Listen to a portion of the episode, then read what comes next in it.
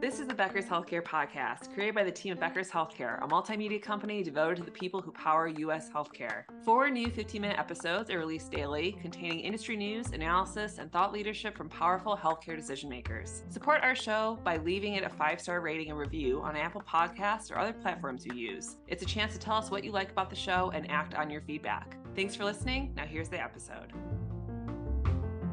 Welcome, everyone, to the Becker's Healthcare podcast series. I am Mariah Muhammad, writer and moderator with Becker's Healthcare. And I'm absolutely thrilled to have with me today Lee Montgomery, Chief Nursing Officer at UC Davis Rehabilitation Hospital. Lee, it's very nice to have you on the podcast today. How are you? Good, I'm good. Thanks for asking. How are you? Good. Thank you for asking as well. Uh, and to get us started, would you mind please introducing yourself and telling us a bit about your background?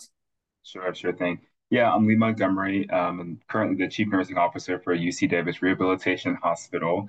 Um, I'm a nurse by background, of course, um, and been in healthcare for about 20 years. Wonderful. Well, with your 20 years of experience, the la- the first thing I actually wanted to ask you is can you tell us about your most successful project or initiative from the last year? Uh, what issues you were trying to solve and what drove the success? Yeah, that's a really good question. So, um, like I said, I'm currently the chief nursing officer for uh, UC Davis Rehabilitation Hospital. So, we're a brand new facility in uh, Sacramento, California. And what I'm most interested or surprised, um, excited about is we just opened the facility and we um, had a an acute rehab unit, an ARU, over at the medical center.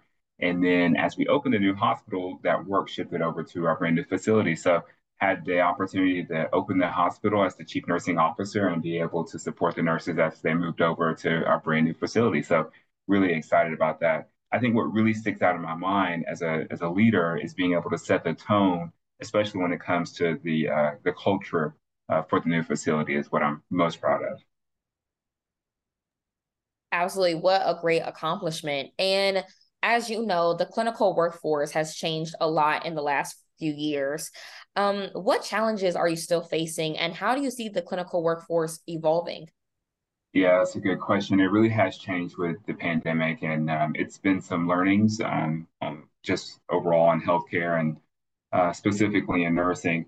A couple things that have into my mind and some challenges that we had to work through, um, especially you know my, my counterparts and other nursing colleagues. What I hear out there is that there's definitely been a change uh, with the level of commitment from the workforce so there's just so many different opportunities out there to travel, to get involved in whatever clinical area uh, clinicians are interested in. And so just the level of commitment has been really hard to home down on uh, with the workforce. And so um, really looking at what are the drivers for clinicians to be uh, staying in their role and how can we keep them committed and engaged um, into the work that they're doing has really been a challenge. I've been really fortunate since we've been open for the last six months. Uh, you know, we had a very low turnover. So it's not something that we're seeing, but we're always keeping our finger on the pulse of, you know, how committed are our staff, what drives them to come to work every single day, and uh, how can we keep their commitment.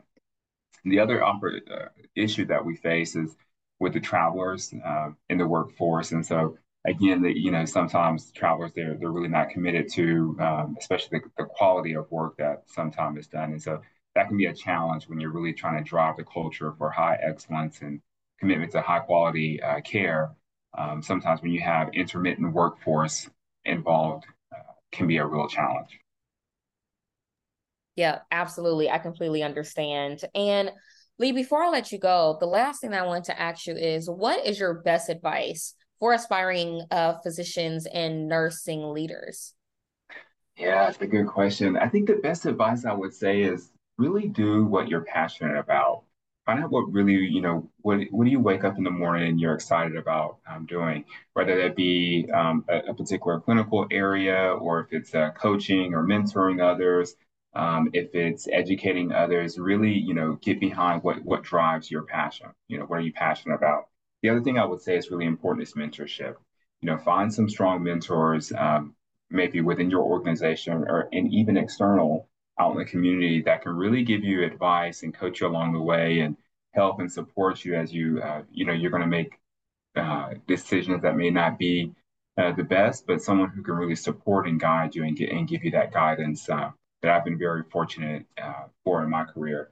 Um, and I think the other thing I would say is to make sure that you have a roadmap uh, to where you want to go. And so that can look like looking out and, and, forecasting in the next 10, 20 years, where do you want to be?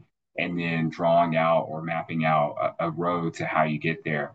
Um, you know, I've been very fortunate to have some great mentors along the way that have coached and supported me and given me guidance and you know supported me when I made some some great decisions and were definitely my cheerleaders and then were also um, willing to pick me up when I didn't make some some some uh, some the best decisions I would say but it just really allowed for me to bounce different ideas off of them and um, you know just be really good thought partners with me